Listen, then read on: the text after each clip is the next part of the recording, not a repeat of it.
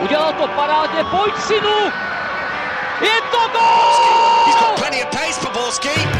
And can he find the finish? Zaplašil. Ale neuvěřitelná záležitost! Teď to chtělo přijedat Karlovi do běhu. Teď to chtělo o chviličku dřív.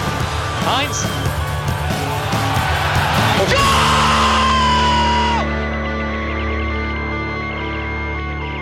Dobrý den, vítáme vás u nové sezóny s Fotbal Focus podcastem. Před námi je nejočekávanější ligový ročník za dlouhá léta. Český mistr si může zajistit přímý postup do ligy mistrů a Slávia, Sparta i Plzeň dělají všechno, co je v jejich silách, aby se dostali do Champions League. Do základní skupiny nejprestižnější evropské soutěže se ale může Slávia i Plzeň probojovat už letos a my se podíváme na to, jakou šanci mají oba týmy v předkolech, stejně jako Sparta a Boleslav v Evropské lize. Neopomeneme ale ani další týmy v lize. Od mikrofonu zdraví Ondřej Nováček a ve studiu vítám Jarmíra Bosáka, ahoj. Ahoj. A Pavla Jahodu a Martina Vajta. Ahoj. Čau, čau. Podívejme se nejdřív na to, co nás čeká už teď v úterý. Předkoly Ligy mistrů hned z Ostra začínají první vrcholy sezóny jak pro Slávy, tak pro Plzeň. Český mistr má před sebou dvojzápas s běloruským Bate Borisov a slávisté se nechali slyšet, že jsou s losem spokojeni a mohli dostat i silnější soupeře. Míro, myslíš, že je to jejich sebevědomí oprávněné, nebo by měli být sešívaní o něco zdrženlivější? Já mám rád, když jsou sportovci sebevědomí, aspoň tady co se týká té zdravé míry sebevědomí, protože Eh, vždycky mi bylo proti srsti, když eh, jsem slyšel výroky typu, no, oni jsou všichni silnější my vlastně nevíme a, a tak trošku se bojíme a hlavně, abychom tady úplně nevybouchli. To pak eh, není úplně založeno na úspěch, takže to, že si stálisti věří, je v pořádku a já si myslím, že si věří právem, protože Borisov zdaleka není tak silný tým jako před pár lety, kdy kopal ligu mistrů pravidelně a dokázal porazit třeba Bayern doma. Když jsem viděl ten jejich dvou zápas teď, kterým postoupili do tohoto předkola, tak to opravdu není soupeř, který by měl Slávy zastavit.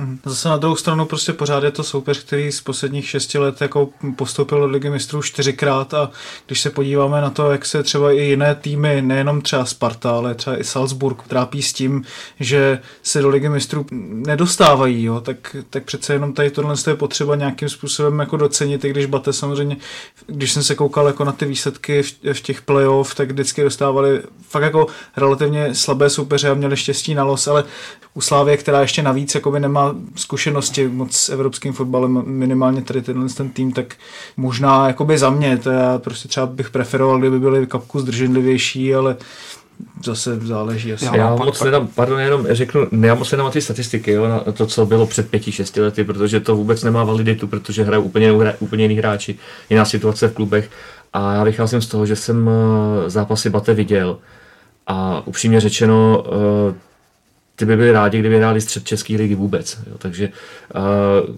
pokud by slávisti v tomhle mm, předkole neměli uspět, tak tam fakt nemají co dělat. Přesně tak, když se podíváme i na ty hráče, kteří přišli, ano, Slávě ten nemá sice zkušenosti s tou Evropou, ale přišli hráči jako Dany, Altinto, přišel Rotáň, kteří mají zkušenosti s tou Evropou.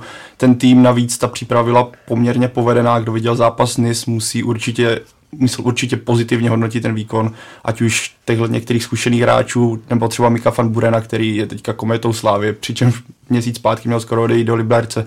Takže já si myslím naopak, jak říkal Míra, že kdyby Slávě se teďka ošívala nějakým tím, že nehraje evropskou, nehrála evropské poháry, za to Baté hrálo poháry, tak by to byl podle mě trošku alibistický přístup. Podle mě tohle je tenhle zápas oni musí zvládnout, i kdyby Bate hrálo ligu mistrů 20 let každý rok předtím. Když se podíváme a když se srovnáme ty sestavy, které Bate mělo, když remizovalo s AS Říma, které má teďka. Posily jsou jedna věc, každopádně Pavle myslí, že už hned v tom prvním soutěžním zápasu vidíme silnější slávy, než tu, která na konci sezóny už eh, za titulem spíš tak trochu klopítala. Já si myslím, že určitě. Jak už jsem tady naznačil, přišly posily, které přišly, nebyl to zase takové množství příchodů, jako třeba v případě Sparty, takže ten kádr není úplně odlišný od toho jarního nebo podzimního.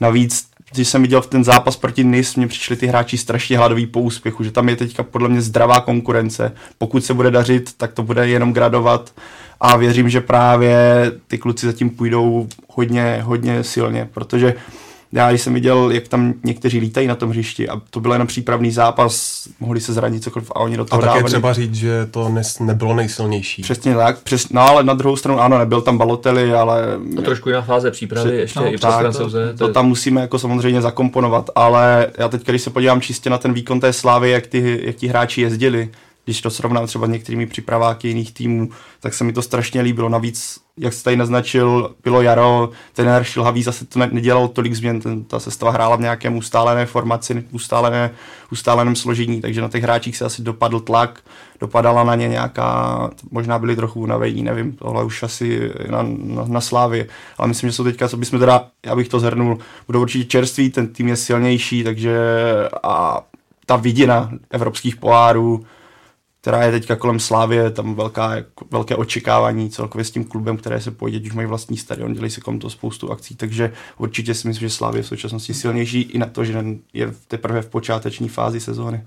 S tím souhlasím docela dost, akorát na druhou stranu opravdu jakoby to očekávání je vlastně úplně největší, jaký okolo českého týmu za posledních nevím kolik let vlastně bylo před tou ligou mistrů. A vzhledem k tomu, že prostě pro Slávě je tohle to vůbec první ostrý zápas v sezóně a doposavať hrála, jak už kluci naznačili, s týmy, který jsou třeba tři týdny za, za něma, jako co se týče té přípravy, tak si myslím, že to může být e, problematické i proto, že Bate hraje v běloruské lize systémem jaro-léto a e, vzhledem k tomu, že prostě poslední zápas na, na tom jaře odehráli někdy začátkem července a potom hnedka 10-12 dní potom hráli před kolo ligy mistrů, byť teda hrozným výkonem, porazili teda ten Alaškert jakoby hodně, i když byli zatažení celou dobu, ale vlastně tohle je pro dost možná i nejhorší představitelný scénář, že by takhle mohl ten zápas vypadat, jo? Jako, že ona bude tlačit a, a nakonec to v 70. minutě bude jedna jedna a ona bude nervózní, takže přece jenom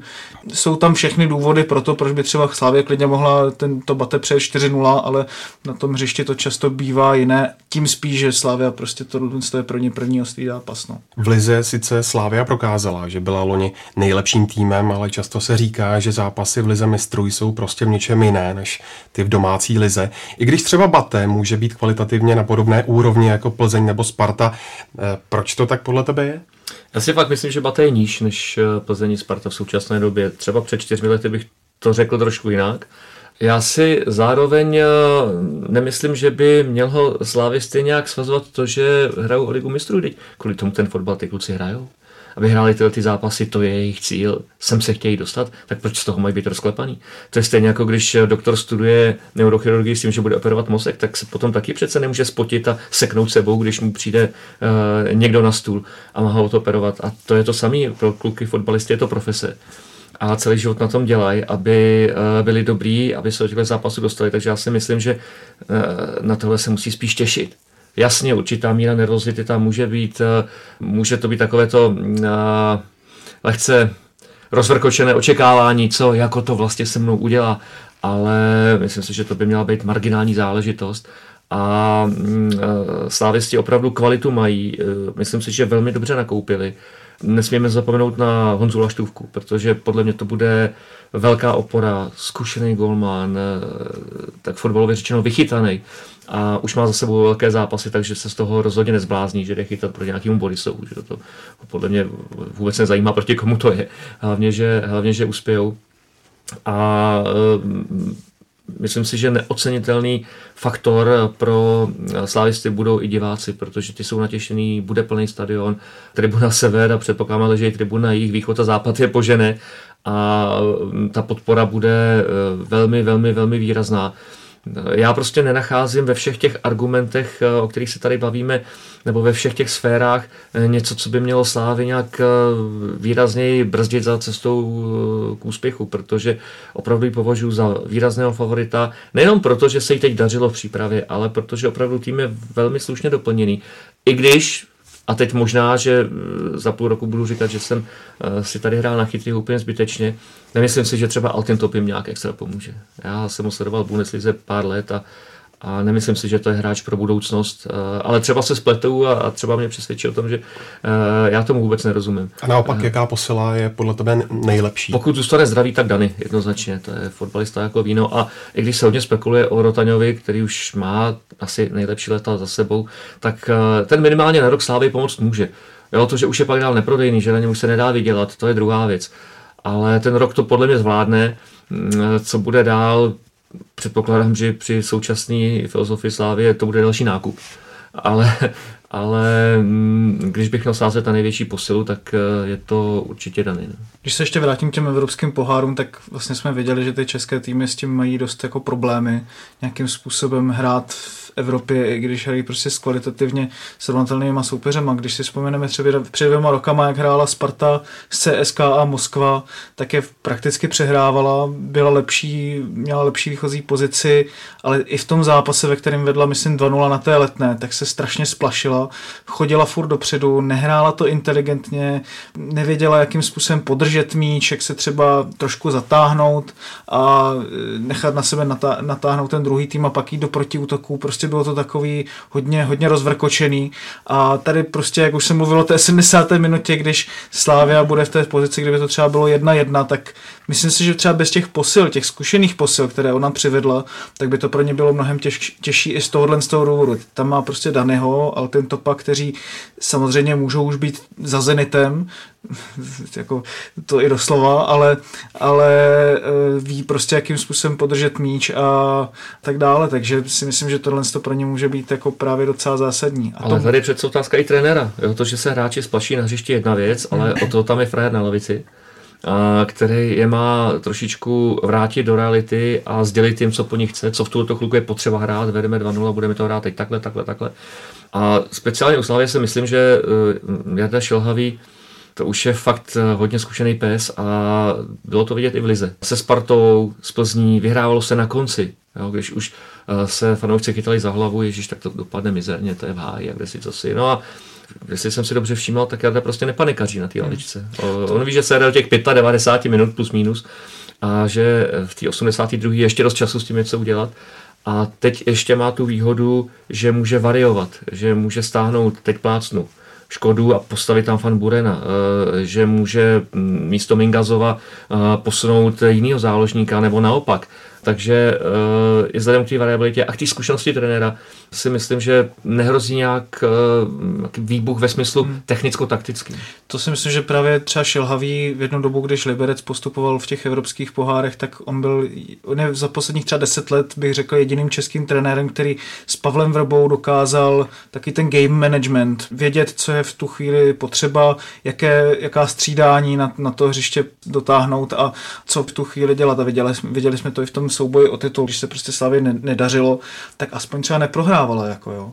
Možná by třeba s jiným pro, trenérem prohrála ten zápas s, já nevím, s Jabloncem, s Duklou, kdy, kdy to bylo hodně těsný a, a už ani ten bod jako nebyl dobrý, ale tohle to pro ně bylo zásadní. No. no a já bych se ještě vrátil k tomu Danimu. Já když jsem ho viděl v tom přípravném zápase, a teda respektive, když jsem slyšel, že půjde Dani do Slávě, to byl hráč, kterého si člověk kupoval manažerovi, vždycky si říkal, jo, Dani, portugalský reprezentant najednou v České lize a jak se spekuluje, že takový hráči sice jsou, sice jsou za Zenitem lehce, ale jaký budou mít přístup a on v jeho, zase je to jenom příprava, ale co jsem viděl, tak mi ten jeho přístup se mi strašně líbil na to, co on má už za sebou a přijde mi, že tomu týmu strašně pomůže. U něj bude čistě rozhodovat, jestli bude zdravý. Přesně Protože s tím kolenem toho taky už prodělal dost ale zároveň paradoxně eh, tím víc má hlad na fotbal a na něm je to vidět. Jeho nelákali na to, že bude hrát no. ligu no. vyhlavy, no. jeho lákali na ligu mistrů. Ne, tak to je prostě. Je to, no. No.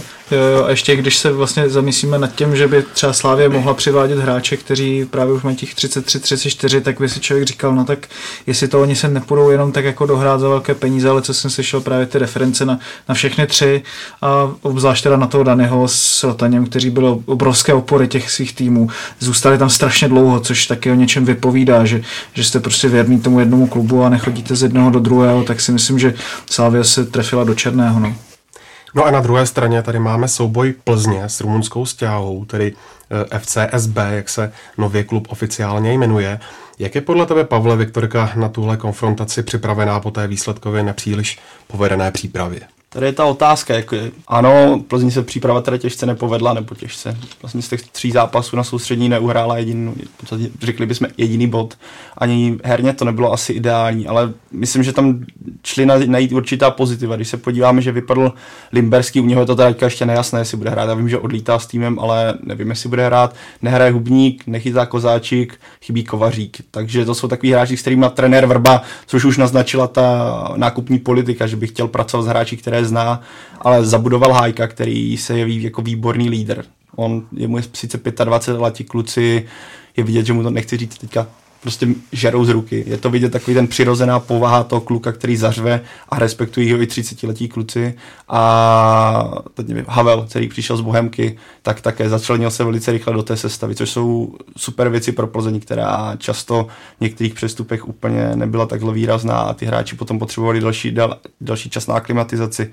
Na druhou stranu výpadek Hubníka asi není pro Plzeň příliš pozitivní. To není samozřejmě to lídr, byl to doteďka kapitán a bylo vidět, že s ním ta hra občas spadá a stoupá. To si to jako, o tom není potřeba jako spekulovat. Ale na druhou stranu eh, to, že Plzeň už než žádným dalším stoperovi uh, mi naznačuje, že to nebude zraní na dlouho. Tak jako narychlo koupili Milana Havla z Bohemky, což samozřejmě musel udělat radost pokladníkovi Bohemky, protože najednou nebylo jak smlouvat, že prostě tohle nám dáte a basta. tak, tak uh, určitě by Plzeň šla do nějakého stopera, ať už české nebo slovenské lize nebo někde jinde ale to, že tuhle myšlenku vůbec nikdo nenanesl v plzeňském managementu, tak to na mě dělá dojem, že to s Romanem nebude tak zlý, že brzo bude připravený. Asi ne teda na, ne, asi, určitě ne na předkolo, ale vzhledem k tomu, že odletěl David Limberský, tak už je možný, že bude kopat i on, takže ta sestava zase nemusí být tak špatná. Je otázka, jak to bude třeba koordinace defenzivy a golmana, protože přece jenom Aleš Hruška a tam není zas tak dlouho v Plzni a musí se spoustu věcí učit ale zase je to zkušený kluk, který byl v reprezentaci, eh, odchytal něco i mladé Boleslavy. Otázka je, jak eh, to on ustojí, eh, co se týká psychiky. Jo, protože teď najednou máte možnost být jedničkou a ukázat třeba i jsem lepší než Matuš a chci tady jako jednička zůstat, aby člověk nebyl trošku přemotivovaný, což u Golmana je trošku problém. Když je to útočník, tak to vzal Churchill, tak udělá nějakou nesmyslnou věc někde u rohového praporku, ale u Golmana je to vždycky vidět a zle vidět. Takže to může být možná trošku problém, ale mm, já si myslím, že ani Plzeň by neměla uh, letět do Bukurešti s tím, že Ježíš Maria stěhu a bývá, no, co s náma provedou tak jim tady nakopeme a nazdar, no, co? Tak a to, když se podíváme, minulý rok hráli se Spartou, která, které to nevyšlo proti ním, ale ta sestava je úplně jiná, tam je snad 4-5 hráčů, kteří zažili ten zápas, boj zápas se Spartou, takže ta stěha už taky není ta stěha, která býval, no to už to není stěha samozřejmě, tak to hlavně. Ale hlavně Spartu porazil jen Frér, že? Tak, přesně tak a ten už tam není a není tam spousta hráčů, kteří byli taky důležitým faktory toho postupu. Přesně tak, když jako srovnáme si ten tým, co hrál proti Spartě a tým, co stěhu a nasadila do prvního zápasu v sezóně, tak tam není 8 hráčů, kteří tam, kteří tam byli eh, v loni a to, to jsou jako většinou třeba opory, které tam nejsou. Ten Hamrun, o kterým se spekulovalo třeba, že by mohl jít i do Sparty, tak ten je teďka někde v Kataru. Pak e, opora obrany vlastně e, Toska šel do Betisu, Sevilla, takže teďka otázka je i trenéra. Oni mají teď nového trenéra, 37-letého Nikolase Diku, který hrával i za rumunskou reprezentaci dlouho za stěhu, ale je to kouč, který na, na vrcholové úrovni, nebo vrcholové. Prostě odtrénoval jenom dvě sezóny nebo jednu sezónu v třetí lize rumunské a se teda dostal ten tým do druhé ligy, ale převzít hnedka vlastně nejlepší, největší klub v zemi. To je jako, myslím si, že viděli jsme to ve Spartě, že to vůbec není jednoduché kvůli těm všem vztahům a když se podíváme na jako, jaké všechny problémy má právě s těou a s tím, že se musela přejmenovat na FCSB, vlastně majitel Gigi Bekali, tak to je, je člověk, který jako nikdy není v klidu, když to řeknu velice jako teda velice eufemisticky. No, a ještě jedna věc, teda, co mě napadá, ale na druhou stranu, že české kluby to s těma rumunskými prostě neumí. Pokud se podíváme na všechna ta překola a všechny ty zápasy v základních skupinách evropských pohárů, tak já nevím, jestli třeba za posledních deset let se potkali snad osmkrát a jestli český tým vyhrál jednou, tak je to hodně. Jako jo. Nevím ani přesně, čím to může být. Jako... To já ti řeknu docela přesně, to je psychickým nastavením, protože fotbal v Rumunsku bolí obecně fotbal eh, s týmy z balkánských zemí bolí. Že? V Rumunsku dostanete nakopáno, budete mít modré nohy, eh, sem tam taky dostanete něco z hlediště, sem tam na vás někdo plivne. Prostě je to tak, ta mentalita taková je a člověk na to musí být připravený a nesmí se nechat vyvést z rovnováhy.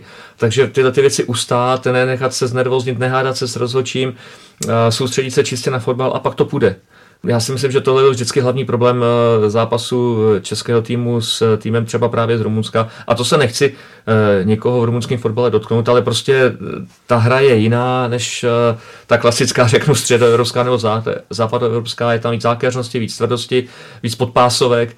No a pokud se s tímhletím podaří vyrovnat, tak fotbalově určitě bukurešský tým není lepší než Plzeň. Ryze fotbalově. A Plzeň prostě má obrovské zkušenosti. Jako někdo mohl třeba pochybovat o těch příchodech těch starých zkušených hráčů, ale když je tam kluk jako kolář, prostě, který se opravdu nenechá nějakým sem vyprovokovat, tak je to potom pro tu Plzeň mnohem jednodušší, no, než třeba právě pro tu Spartu, která tam měla hodně mladý tým, který se neustále obměňuje.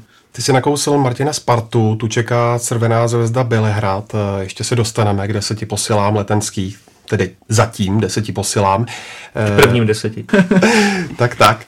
Myslíš si, Míro, že je tým připravený na start do sezóny, když eh, teprve ve čtvrtek odehrál zápas v relativně plné sestavě a nebylo to úplně to pravé ořechové? Já ten zápas komentoval a musím říct, že první poločas jsme se tak všichni po sobě koukali, co to jako má být tohle.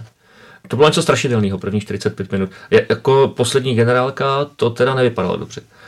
V druhé půli se potom věci trošku zlepšily, ale ten problém Sparty je, že ona odehrála sice pár přípravných zápasů, ale nikdy ve stejné sestavě. Nikdy. Protože pořád zasahují zranění a když to člověk veme, tak jedna jedenáctka hrála, druhá seděla na novinářské lávce vedle nás, protože prostě vůbec nemohli být připravení do zápasu.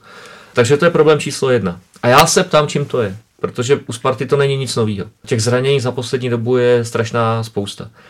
K tomu si člověk veme nejdražší hráč Benheim, přijde zraněný, přitom prošel medicínským čekem. Tak se nejdřív mluvilo o nějakým koněru a kde si co si a najednou on je to šest neděl a nic. Jak toho kluka budou zabudovávat do sestavy? Kdy začne hrát v říjnu, listopadu? Faktem je, že výkon proti Arnhemu v prvním poločase katastrofální, druhým o něco lepší, což určitě pro hráče, kteří byli v poločase střídáni jako Zaustal nebo Václav Kadlec, podle mě znamená ouvej, protože teď už cesta do sestavy bude nesmírně těžká. A zároveň nikdo přesně neví, kdy se vrátí třeba Kosta, s kterým se určitě počítá, kdy, jestli Tomáš Rosický. Otázka je e, Lukáš Mareček a mnozí, mnozí další. Já prostě jsem ze Sparty neměl nějak extra dobrý pocit a to Arnhem je také v jiné fázi přípravy. Ještě bude další dva přípravné zápasy a teprve potom se chystá na Evropskou ligu, protože on vyhrál pohár, takže jde rovnou do základní skupiny. A, ale mm, Sparta mi nepřijde, že v tuhle tu chvíli uh, ve formě, která by opravňovala k tomu tvářit se jako, že všechno dobrý. To, to ani náhodou. Mladá Boleslav je prvním českým týmem, který si už odbil ostrý start do sezóny, když po dvou výhrách vyřadil irský Shamrock Rovers. Teď tým Dušana Uhrina čeká Skenderbio Korče. Myslíš, Pavle, že by Boleslav konečně po deseti letech mohla postoupit, když už ne do základní skupiny, tak alespoň do posledního předkola? Já budu, já jsem v tomhle optimista, nebo respektive budu optimista. Boleslav přesto Shamrock zvládla přejít, nebyl to jednoduchý, byli to takový kopáči, nebyl to žádný krásný fotbal ale ukázalo se, že trenér Uhrin tam našel celkem ide dobrou sestavu, která funguje.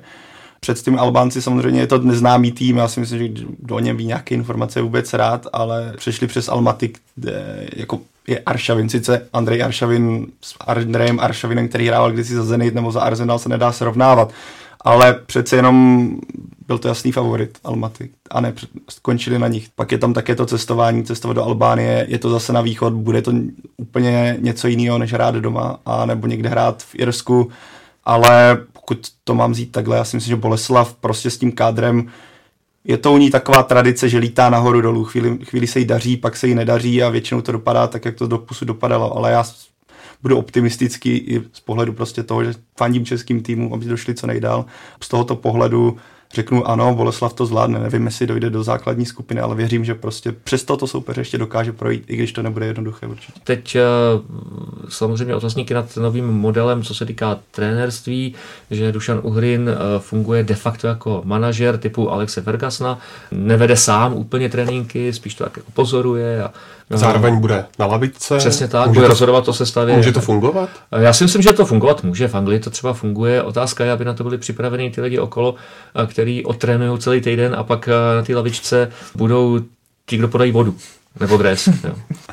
Ale jak už tady byl naznačený Boleslav, v podstatě tohle léto tam zůstal ten kádr totožný. Nic zásadního se nezměnilo, kromě příchodu trenéra Uhrina nebo manažera Uhrina, nazývejme to jak chceme. Tak to, tohle by mohla být aspoň nějaká pozitivní zpráva, co se tady to divočiny kolem Boleslavy posledních let týče. No.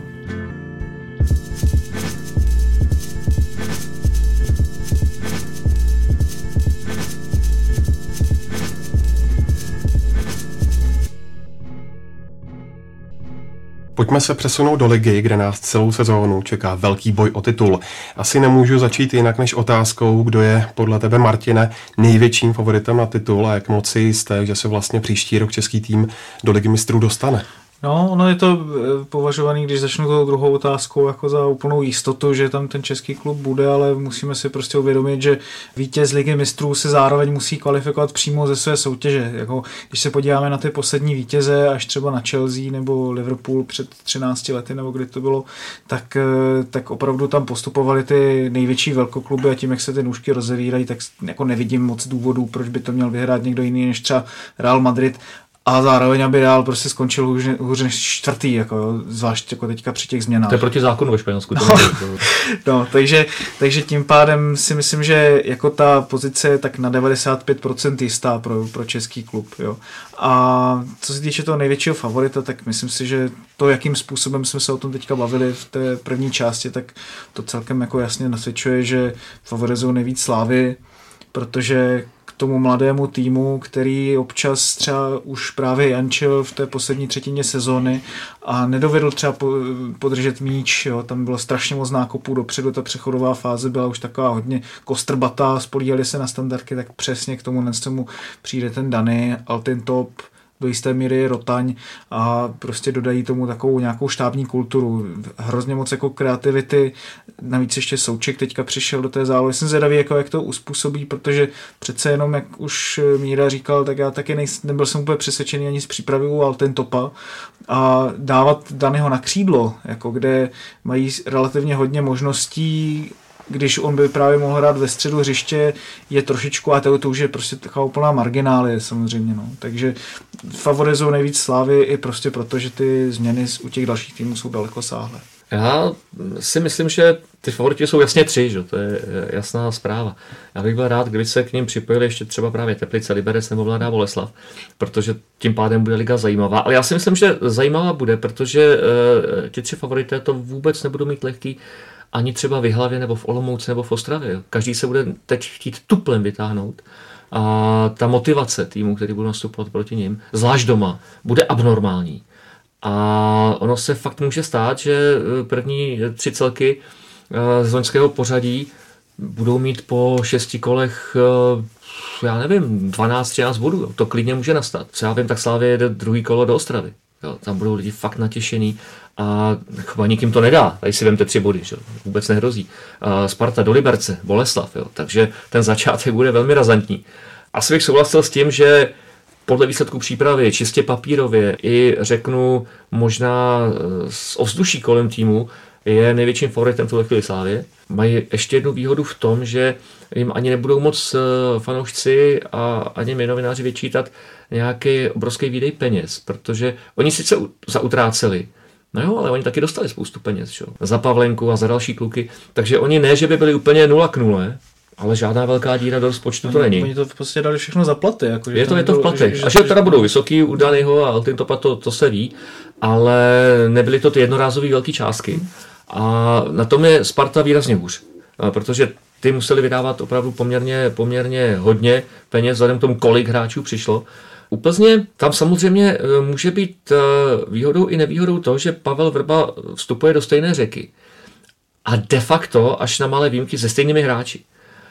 Což je možná ještě tak únosný pro tenhle ročník, ale Plzeň má obrovský problém, že nemá vlastní mladý. Když to člověk veme, tak poslední mladý kluk, který se prosadil, takže mohl kopat ligu, tak byl Grajcia, tak uh, je potřeba doplňovat, uh, občerstovat a ideálně by bylo, aby vždycky jeden, dva kluci z vlastní líně dostali tu šanci aspoň co zapojit do přípravy, zahrát si a to zatím teda Plzní chybí. On právě i majitel Tomáš Paclík, stejně jako vlastně ředitel Adolf Šádek mluví o tom, že především teda Plzeň má být tím regionálním klubem, ale abyste byli tím regionálním klubem, tak taky potřebujete dávat šanci těm regionálním mladým. A to, když jsem teďka viděl nějakou statistiku, kolik dostávají prostoru odchovanci jednotlivých klubů, tak eh, z Plzně je to snad úplně nejmenší jakoby počet minut jo, za minulou sezonu.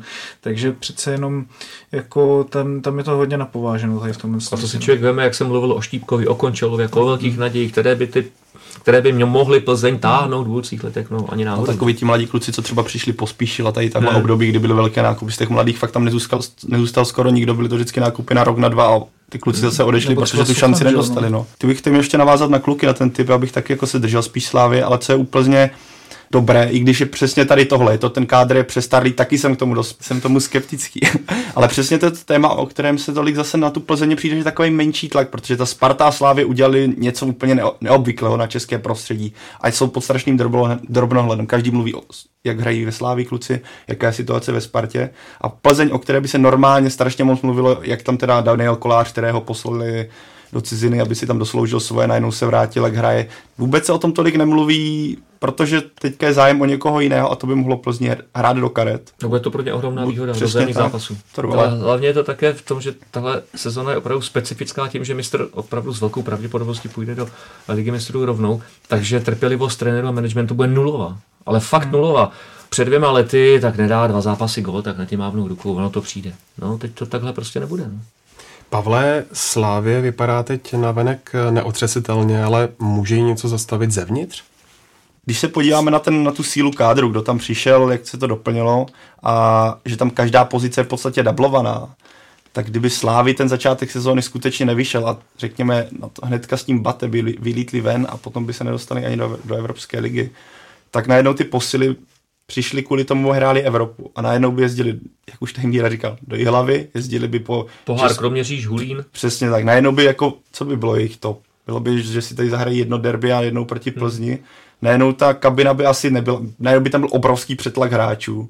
Najednou by na něj dopadala obrovská kritika, to totiž bude, určitě to bude, pokud by se něco takového, já doufám, že se to teda nestane, ale určitě by to přišla obrovská kritika. Proč, jak, co teda bude s těma hvězdama?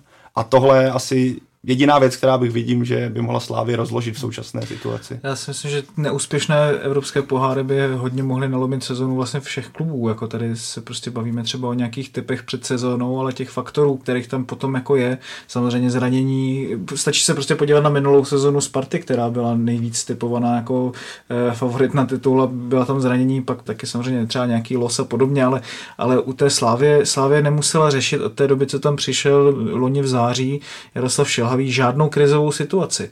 A víme, že to vedení eh, občas mělo sklony předtím k tomu být jako, dejme tomu, velice uspěchané v tom, že dělalo nějaké soudy, nebo že třeba... Už občas... víme, že proti Bate bude hrát Van Buren. No, na, například a, a podobně, jako jo, to jsou takovéhle věci, jo. Aby to viděl on taky, ale. No, takže, takže tím pádem, jako, když se třeba nepovede, já nevím, to je předkolo, to klidně může Slavě hrát s Olympiakosem a nebude vůbec favorit, ale, ale když se to nepovede, tak Šilhavý bude mít najednou jako velice těžkou pozici, jako i přesto, že tam odvedl naprosto parádní práce za celý rok, takže hmm. tohle to pro tu Slávy, jakým způsobem ty kluby dokážou zareagovat na ty krizové situace, jaké je tam to zázemí podhoubí, období, protože kdo by řekl na začátku sezóny, že Sparta bude, začne se šťastným, pak tam přijde Holoubek, mezi tím celou dobu se tam bude vinout nějaká linka možného příchodu Trpišovská, nakonec tam teda frknou radu, jako jo, takže to je těžko říct, no, jako jakým způsobem to teďka udělají ve Slávě, když to může být totálně jiné. No. A pro Sparta, ta přivedla zatím 10 posil, až je skoro těžké se v tom vyznat, kdo je kdo. Můžeš, Martina, vyzdvihnout třeba dvě, tři jména, které podle tebe budou trefou do černého a naopak dvě, tři jména, která by podle tebe nemusela být? Tak když se na to podíváme, tak já si myslím, že třeba příchod Srdiana Plavšiče je úplně ideální typologicky hráč, který mají do Sparty. Jako jo. Mladý z toho balkánského trhu, který je trošičku neprobádaný i, i pro ty kluby toho středního ranku, protože většinou tam mají eh, kontakty na Itálii a na Portugalsko a jdou tam úplně ty nejlepší a ta, eh, řekněme, ta fáze, která je o něco lepší než ty čeští hráči, ale o něco horší zase než ty úplný hvězdy, tak ty třeba nemají úplně kam jít, takže v tomhle směru a e, u toho plavšiče tam hodně Spartě pomohlo to, že má agenta Gluščeviče za prvé a za druhé, že když ostatní kluby možná i větší než ta Sparta, ho nechtěli, ale jenom kvůli tomu, že on je vzrůstově velice malý, jinak má opravdu, co jsem slyšel, vynikající techniku, přehled na hřišti. Navíc říkal, zprava na levou nohu, no, no, což no, taky může, může hrát vlastně kdekoliv jakoby pod, pod tím hroťákem, takže na toho se těším. Potom si myslím, že může být určitě Mark Janko, který kam přišel do jakéhokoliv prostředí, ať už to bylo Turecko, Austrálie, Švýcarsko, cokoliv, tak se tam prostě prostřílel ke gólům a k tomu, že byl nejlepším střelcem ligy. Takže pokud ještě pořád na tom bude dobře, tak to může být trefa do černého. Co si myslím, že asi úplně nebude trefa do černého, tak na Kaju byly hodně velké stížnosti fanoušků Galatasaray i vlastně ze strany nějakých odborníků tureckých, takže ten si myslím, u toho si nemůžeme být jistí, jako jestli Holek nebo Kaja, jestli je to úplně takový posun vpřed, a u těch přestupů z ligy Vukadinovič Čivič za oba dva dávat 60 milionů, když třeba Vukadinovič neměl ani gól, ani asistenci třeba od loňského října. To, a Čivič hrál ve Slovácku a že by, že by zase mě úplně nějak jako ohromil a dávat za něho 30 milionů, to si myslím, že je trošku, trošku přestřelený. Navíc na levém bekovi Sparta to má strašně moc hráčů, takže uvidíme, jako jaký, dostane, jaký dostanou oba prostor. Stejně jako Vukadinovič na, na tom křídle, kde je jich spousta. Já si myslím, že uh, jednou z nejvýraznějších posil Sparty bude určitě Golman, protože Martin Dubravka je vynikající brankář, ale zároveň to s sebou nese velký nebezpečí, protože z něj uděláte jedničku a dvojku bude dělat reprezentační golman, který byl zvyklý chytat. A teď je otázka, jak ty kluci spolu budou vycházet, protože Tomáši Koupkovi, co já vím, zatím nevyšlo zahraniční angažma, kolik tam nějaký snahy byly. Takže on se nebude moc ani vlastně prodat. Eh, nebude na sebe eh, lákat nějaký agenty, protože prostě nebude hrát. Já si zároveň myslím, že eh, velkou posilou pro Spartu by mohl být, pokud zdraví bude sloužit David Hovorka. Protože on je výborný stoper, byť menšího vzrůstu a troufnu si říct, že Káju strčí do kapsy, pokud bude zdravý. Těžko Bylo by to sympatický, aspoň jeden Čech možná.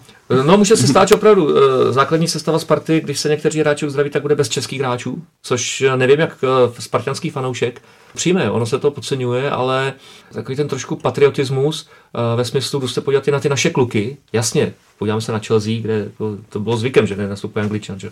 ale tady přece jenom na to lidi úplně zvyklí nejsou. A no, ještě... pak nevím, jestli Sparta ještě úplně uh, řeší to, že uh, všichni ti, kteří přišli ze zemí mimo Evropskou unii, taky nemůžou najednou nastoupit. Že? K Jankovi, uh, jak říkal Martin, no, tam je to tak, že Janko může být prospěšný, ale na něj musí dát manšaft. To není kluk, který veme balón, udělá čtyři kličky, uběhne 40 metrů, dá gól, ne. Tam musí lítat balon za balónem do toho vápna, on má těch 196 metrák k tomu pomalu, a zastavit se nedá. Eh, když se dostane do vzduchu. A eh, pokud ani tohle to manšaft bude hrát, bude to v pořádku. A Sparta bude muset pustit někoho na hostování, bude se to určitě řešit v nejbližší době, jenže nastává problém. Kdo si je na hostování veme, pokud se má podílet na platech? A že ty platy teda jsou nastaveny. No právě u těch českých hráčů tady tohle to můžeme, třeba uvidíme, že ty český hráči podloudou naprosto průměrných klubů někde, já nevím, v Rakousku, Polsku. ve Švýcarsku a, a podobně. No. A neuvidíme je vůbec v České lize, jako jo, z, z, zapadnou. To, to si myslím, že tohle je docela podceňovaná věc, která se prostě klidně může stát, protože Oni tam třeba do, do, do těch teplic a do těch liberců půjdou jako ty kluci, kteří mají 19-20 prostě. Ale ne už ty zkušenější, protože za Sparta no. nebude chtít posilovat uh, eventuální uh, soupeře v boji o poháry, takže ano, Bohemka může vytěžit třeba, s kterou se nepočítá takhle nahoře, uh, možná i třeba Olomouc s Baníkem by, uh, ale ze Sparty do Baníku nevím. A zároveň tam hrozí jedno nebezpečí, který tady bylo trošku naznačený a já ho řeknu úplně natvrdo. Nebude se dařit. První dva, tři zápasy se nepovedou. Ztráta na Slávy, ztráta na Plzeň. A teď najednou se začne v kabině řešit, proč hraje tenhle ten, on má desetkrát větší prachy jak já a přitom nic na tom hřišti. Jo? To já bych to tam zahrál daleko líp. A teď to bude jeden názor a přidá se k tomu někdo a v té kabině to může začít trošku vřít. Teď se do toho vloží agenti, protože ty kluci, český kluci eh, nebo i slovenský, kteří tam mají dlouhodobou smlouvu, která ještě běží třeba 2-3 roky, tak najednou mají opravdu výrazně, ale výrazně nižší platy než eh, ty kluci, kteří přišli. A nebudu se s tím chtít úplně smířit. A ono nejde primárně o to mít o 100 tisíc víc. Ale eh, ta, eh, ta částka, kterou dostává na výplatě, to je známka kvality a známka toho, jak se vás ten klub považuje, jak se vás váží. A taky podle toho nějak postupujete v hierarchii té kabiny. Tohle to zvládnout trenersky a manažersky, to teda bude ořech, to nebude oříšek. Tam jako kdyby Spartě, kdyby to, když to sedne, tak ten tým může šlapat neuvěřitelným stylem a může přejet úplně každého, ale teďka mi to tím přijde fakt jako nějaká směs třaskaviny, která může vybuchnout a může tam ta Sparta minulý rok bude ještě úplná, úplný minimum proti tomu, co se může dít na letné teďka jak za zmatky. Tady mluvíme eh, Sparta, Slávě, Plzeň, ale mě to extrémně zajímá Zlín. Extrémně. Protože speciálně na podzim se mi hodně líbily. Poprvé v historii se stalo, že Zlín opravdu začal ve velkým nakupovat klub, který byl vždycky zavedený spíš na takové té sousedské kamarádské bázi, vlastně pohoda, jedna velká rodina. Šilovice, klobáska, jo, zápas. jo, jo, ale ta, i na tom stadionu to krásně vonělo, že jo. Ale, to fungovalo i v příbrami. ale faktem, faktem je, že Zlín v tuhle chvíli je, je velkou neznámou, protože bude vlastně skládat nový tým, odešli oba stopeři, že což pro ně bude hodně, hodně těžká věc, protože ta obrana hrála dobře. Ale zase přišel, přišel eh, dobrý golman, a objevili se jiní hráči a já bych zase Zínu extrémně přál, aby eh, se v té skupině prosadil, jakkoliv to bude velmi těžký, protože tam už budou nějaký soupeři, že tam nebude Dudelánč nebo někdo takový. Takže je čeká perný podzim, který si ale zasloužili a Fakt bychom na ně neměli uh, zapomínat ve světle těch dalších čtyř zástupců, protože je to i uh, nesmírně dobrá zpráva pro český fotbalový venkov. Ano, i my se můžeme dostat do téhle soutěže. A zároveň to pro mě zvyšuje validitu Molkapu pro ligový uh, týmy, protože upřímně řečeno, to jsou tři těžké zápasy, aby se člověk dostal do, do Evropy. Jo, protože zápasy proti divizním a třetiligovým eh, týmům vlastně nepočítám. To je příprava. To, jako, to ať se mi nikdo nezlobí. Jo, může se stát, že favorit vypukne, stává se to i v Německu, v Anglii, ale to jsou výjimeční záležitosti. Ale jinak vlastně jde o tři těžké zápasy a pak už člověk může být v Evropě. Takže vlastně tohle je pro český fotbal dobře a proto by bylo fajn, kdyby Zlín udělal zázrak a třeba postoupil z té skupiny. A to by bylo úplně fantastický. V případě Zlína je totiž jedna z krásná věc, nebo krásně, uh, že oni mají v týmu jednu superstar, kterou, co by za ní Sparta dala, je Zdeněk Grigera na té pozici mm. toho sportovního manažera, kdy on má kontakty po celé Evropě tím, kde hrál, má na to cit asi na ty hráče. A, a zatím ty přestupy, co Zlín dělá, mi přijdou, nebo nechci říct na rozdíl od Sparty, ale která mně přijde, že to teďka bere prostě potřebujeme defenzivního záložníka, tak ale tak někdo přijde. Tak vememe dva. Tak, přesně tak. A Zlín mi přijde, že, ten, že tam jsou takový promyš, promyšlené nákupy. Ano, Jiráček už asi to není to, co bylo v Plzni, ale je to zkušený hráč, který v Evropě hrál, zahrál si v Německu, takže už má něco na, nahraný, může tomu týmu zase pomoci, protože on se bude chtít prosadit, bude se chtít ukázat, může to tím mladým předat. Přišli i další, vrátil se vrátil, železník se vrátil, železník. železník. Teďka mu se taky nedařilo tolik, ale najednou bude zase doma, bude Velká cítit tu podporu, přesně tak, a najednou jeho mateřský zlín je v Evropské lize, co víc chtít, než ten svůj mateřský klub tam docáhnout třeba s ním dál. Hmm. Ano, Zlín pořád, je to furt ten regionální klub, je to postavené asi na takových těch přátelských stazích, ale strašně se mi líbí tohle, co se tam jako odehrává a že to není takový zase na druhou stranu, ano, dostali jsme prachy, tak skoupíme úplně všechno, co půjde, hmm. narveme do toho a uvidíme, co ten guláš teda udělá.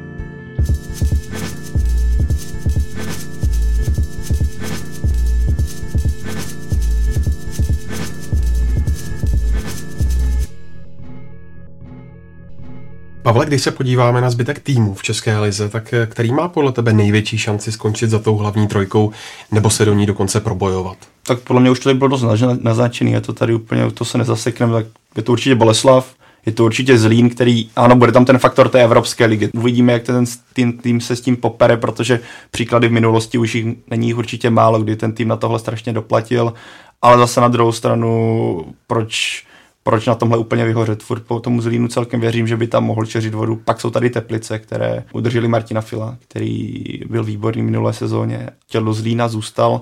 Věřím, že nebude z toho zjančený, protože... A mají dobrýho trenéra. Přesně tak. není, není mu už taky 20, takže se z toho úplně asi nezblázní, že zůstal. Trošku mě u Teplic uh, jsem měl problém s rotovým útočníkem, já jsem byl tam na, na posledním kole, jsem tam zrovna byl a to, to, bylo, to bylo úplně rozhodující faktor, kdy Teplice na to totálně vyhořili, že tam nikdo nepodržel míč, ne, nevyužil to. A těším se strašně na Liberec. Tam teďka přišlo spoustu mladých kluků, mě to, mě to strašně sympatické když vidím, že oni si dovolí vzít půl kraba, si vezmou na hostování, vezmou si Havelku ze Sparty, přesně ne. tak. Je tam furt ten Grajcár, který se vrátil teďka, nebo vrátil se, šel, přestoupil do Fiorentiny, zůstává. Je tam, odešel Milan Baroš, odešel Ekpaj, takový ty zkušení kluci. Myslím, že teďka trenér Trpišovský bude mít větší prostor pracovat s těmi mladými, což mu šlo. To ukazoval už i dříve. A Ale na Liberce. Tak. Hmm. To Což... je otázka, jak ten mladý Ondra Kolář, který byl dlouho zraněný, jak to bude fungovat. Oni tam mají, oni tam mají právě ty, ty kluky, kteří tam hráli dvojky, že hmm. poslední dvě sezóny. Já jsem zvědavý na Zlín, protože já si myslím, že takový jakoby ty odhady toho, že oni by mohli hrát o sestup, já si myslím, že to tak úplně nebude. Už jenom protože oni mají mnohem širší kádr, a taky proto, že ono to není jako, že oni hrají 12 zápasů v Evropě, že se tam musí dostat i s těma předkolami. Ono to bude v úzovkách jenom 6 zápasů a to, když jako okolo toho to nějak jakoby zín odkope. Měli větší čas na přípravu než Boleslav no, když, se to, když se to srovná jakoby třeba s hmm. Libercem, hmm. který na tom byl jakoby hodně špatně loni, ale samozřejmě jako oni spoustu těch bodů sbírali na podzim a potom na jaře nic. Teďka, když na podzim budou mít problémy třeba kvůli té evropské lize, tak by to potom mohlo být problém.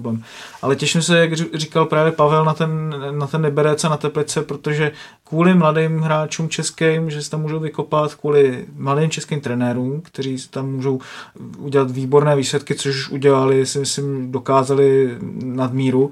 A ten tým, ty oba týmy se mi zdají charakterově velice dobře poskládaný, věkově, kvalitativně, je to, je to jako hodně zajímavý, i ty Teplice, jakým způsobem jsou teďka vedený pod Pavlem Schädelbauerem, si myslím, že to je, co jsem četl každý s ním rozhovor, tak si myslím, že jako opravdu ví, co chce dělat a chce to dělat trochu jinak, než, než no, hodně jinak, než, než je to v českých klubech dělaný. Takže na tyhle ty tři kluby se hodně těším. Otázka, co Dukla, protože tady nikdo nikdy neudělal takový krok dopředu, ale zase se těším, na, protože na Duklu je vždycky fajn zajít. Jako, je to úplně jiný pocit, než, než jít v Praze někam na fotbal nebo kam kdekoliv jako na fotbal. Je to takový komorní prostředí, ale je tam pěkný výhled, je tam dobrá klobása, je tam pěkná tribuna, takže pěkný fotbal. No. Já jsem hodně zvědavý na, na Olomouc i na Ostravu.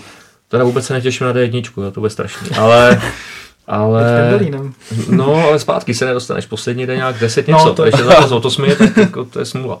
Takže uh, auto zůstane asi hlavní dopravní prostředek, ale on je strašně dobře pro český fotbal nebo fotbal v České republice, abych to řekl správně, že se zrovna tyhle kluby dostali zpátky do ligy, protože uh, je nutné, aby, aby na Moravě, ve Slesku byly silné kluby a aby se nehrál fotbal myslím ten ligový, profesionální, jenom v Praze nebo v Plzni, v Liberci, ale aby eh, i ten, ten region, který je sportovně velmi silný, a diváci tam chodí rádi na sport, tak eh, aby nabízel eh, fotbalovou ligu, a navíc, že Olomouc krásný stadion, Vítkovice vlastně taky dobrý stadion, i když ne ryze fotbalový, tam je ta atletická dráha úplně nevoní, ale co s tím, že to tak to je. Mě napadá jedna, jedna věc, promiň, že tě do toho skáču, ale když třeba někdo má pochybnosti o tom, jestli na e, Zlín budou chodit do té Evropské ligy diváci, když budou hrát v Olomouci nebo na Slovácku, tak e, Moravský klub nikdy nehrál skupin, základní skupinu hmm, evropských hmm. pohárů. A ta Morava, myslím si, že fotbalově tak nějak jakoby drží hodně při sobě, jak co se týče fanoušků, tak co se týče, tak samozřejmě ostravští a opavští fanoušci jakoby hmm. možná řekli něco jiného, jo, ale myslím si, že opravdu ta fotbalová kultura tady tohle se tam jako potřebuje a, a, celý ten region na to bude hodně chodit, no. Si myslím, že když tam přijede prostě do Olomouce, když to bude jako na Zlín, hmm. prostě klidně nějaká Fiorentina nebo podobně. Ale rozprostře se to uh, fakt, že ten fotbal bude mít celostátní pokrytí, no, vlastně to je, to je extrémně důležitý. A e, zároveň, e, když jsem mluvil o Olomouci, o Baníku, tak já jsem teda taky hodně zvědavý na to, jak si povede Bohemka. Protože přece jenom, e, co se týká hráčů, tak tam jsou teď na programu spíš odchody, že Havel je pryč, Hubínek chce pryč, hráči základní sestavy, žádný velký přestupy logicky, protože Bohemka na tom vždycky byla tak, jak je teď, to znamená, že spíš se bude číhat na hostování, že podepsal akorát Martina Haška na stálo a mm, jak teď ten manšaft dostavějí, nemají na to stolik času, i když uh, Martinašek starší je pro mě výborný trenér, jo, ten uh, určitě ví kudy a jak, jak by řekl Miroslav Pelta, kudy běží zajíc, ale, ale budou to mít těžký. Když se podíváme na ty týmy, co mají asi největší šance na sestup, když to řeknu tak jakoby oxymoronem, hmm. tak eh, z těch nováčků se mi teďka úplně nedekrutují nějaký jakoby hlavní sestupový favoriti. Protože Olomouc teda sice má problémy s majitelem, ale je tam podle mě velice zajímavý trenér, perspektivní a člověk, jako který je erudovaný, to je Václav Vílek. A co se týče baníku, tak tam prostě je potenciál lidský, finanční a tak dále. A myslím, z něj z toho jako nejvíc vychází hlava, že ta opravdu jako směřuje tak nějak nikam.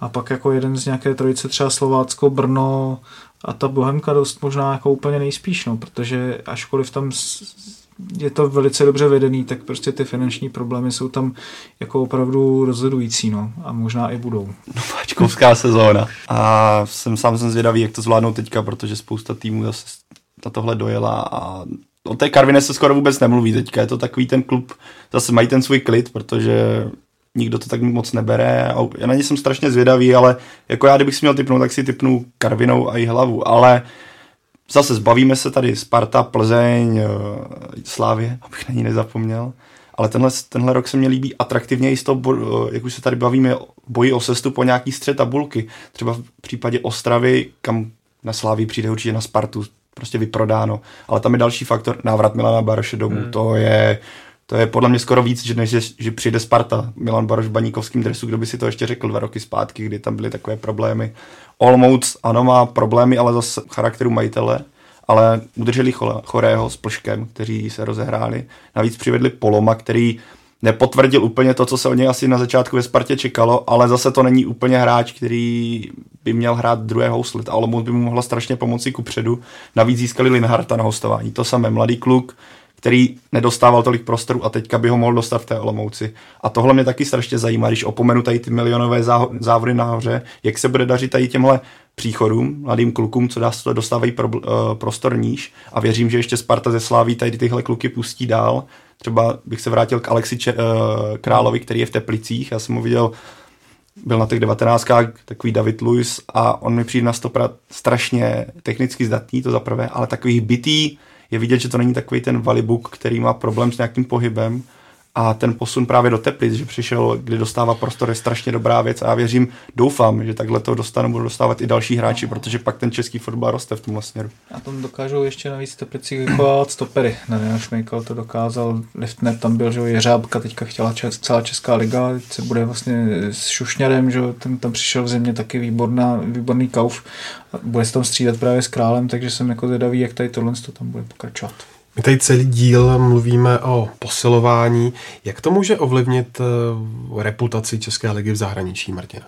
Všechno to závisí na tom, jakým způsobem se české kluby projeví v evropských pohárech. Protože teď to vlastně neznamená vůbec nic. Jako Sparta může klidně vylítnout s tou červenou zvězdou a pak jako co, ta hodnota těch hráčů se vůbec nezvýší, lidi budou naštvaní, prostě Bůh ví, jako jestli tam budou chodit jako v, tak, v takovýchhle podmínkách, když se to třeba během pár týdnů může rozhádat úplně celý. Takže jako samo o sobě, že ty zahraniční posily samozřejmě v druhotném efektu to může přinést hodně atraktivitu té ligy, že na daného se bude chodit, prostě budou tady hráči, na který se bude chodit, takový špílmachři, které, kteří té, té lize strašně chyběli v posledních letech. A to si myslím, že ty lidi mají rádi, jako na tohle z toho oni chodí. Takže to, to, to, to pomůže, ale rozhodně nejvíc pomůže, když třeba budeme mít mít jeden tým v lize mistrů v základní skupině a dva nebo tři v Evropské lize a jeden nebo dva se dostanou na jaře do jarní fáze těch, těch pohárů. Potom tady budou jezdit skauti, potom opory ze zahraničí zvednou spolu jakoby i ty, i ty české hráče, jako třeba, nevím, Zmrhala a podobně a nějakým způsobem se to projeví i pro reprezentaci. Jako ta konfrontace s, s tím špičkovým fotbalem je od českých hráčů prakticky nulová, jako jo, z České ligy. Takže oni si ty kluci zahrajou jednou za rok, za dva prostě s nějakým Španělskem, teďka s Německem, že jo, a tím to hasne, jako jo. I ty hráči, co jsou třeba, nevím, ve Švýcarsku, v Dánsku, občas si zahrajou ligu mistrů na Arsenálu, jako jak teďka Suchý s, s Vaclíkem, ale jako to taky, tohle to nestačí, jako tam ta konfrontace musí být e, neustála a vůbec jako ten standard té české ligy, ta rychlost, jakém se hraje ten fotbal, si myslím, že teď tomu nasvědčuje to, že tam jsou ty Teplice, Liberec, které mají ty progresivní trenéři, kteří ten fotbal s nimi chtějí hrát, ale jakoby, aby se zvedla celá ta kultura, ta kvalita té české ligy, to je prostě dlouhodobá práce, která se právě zvýší tou účastí v těch pohárech. Ale platí to i na druhou stranu, v tom smyslu, že když se český kluby prosadí do skupiny ligy mistrů, do skupiny Evropské ligy a budou hrát třeba i na jaře, tak eh, pak bude jednodušší dodávat přestupy ne už třeba vysloužilců, ale třeba kluků ze zahraničí, kterým je eh, buď 19-20, anebo 27-28 a budou mít nabídku teď plácnu z 15 týmů francouzské ligy, eh, ze 6 týmů řecké ligy a pak přijde Slávy. A ten kluk si řekne, tak hele, prachy možná budu mít o chloupek menší, dobře, ale můžu si zahrát ligu mistrů. A pak nemusím přestupovat za dva, za tři roky do 15. týmu francouzské ligy, ale do třetího týmu francouzské ligy.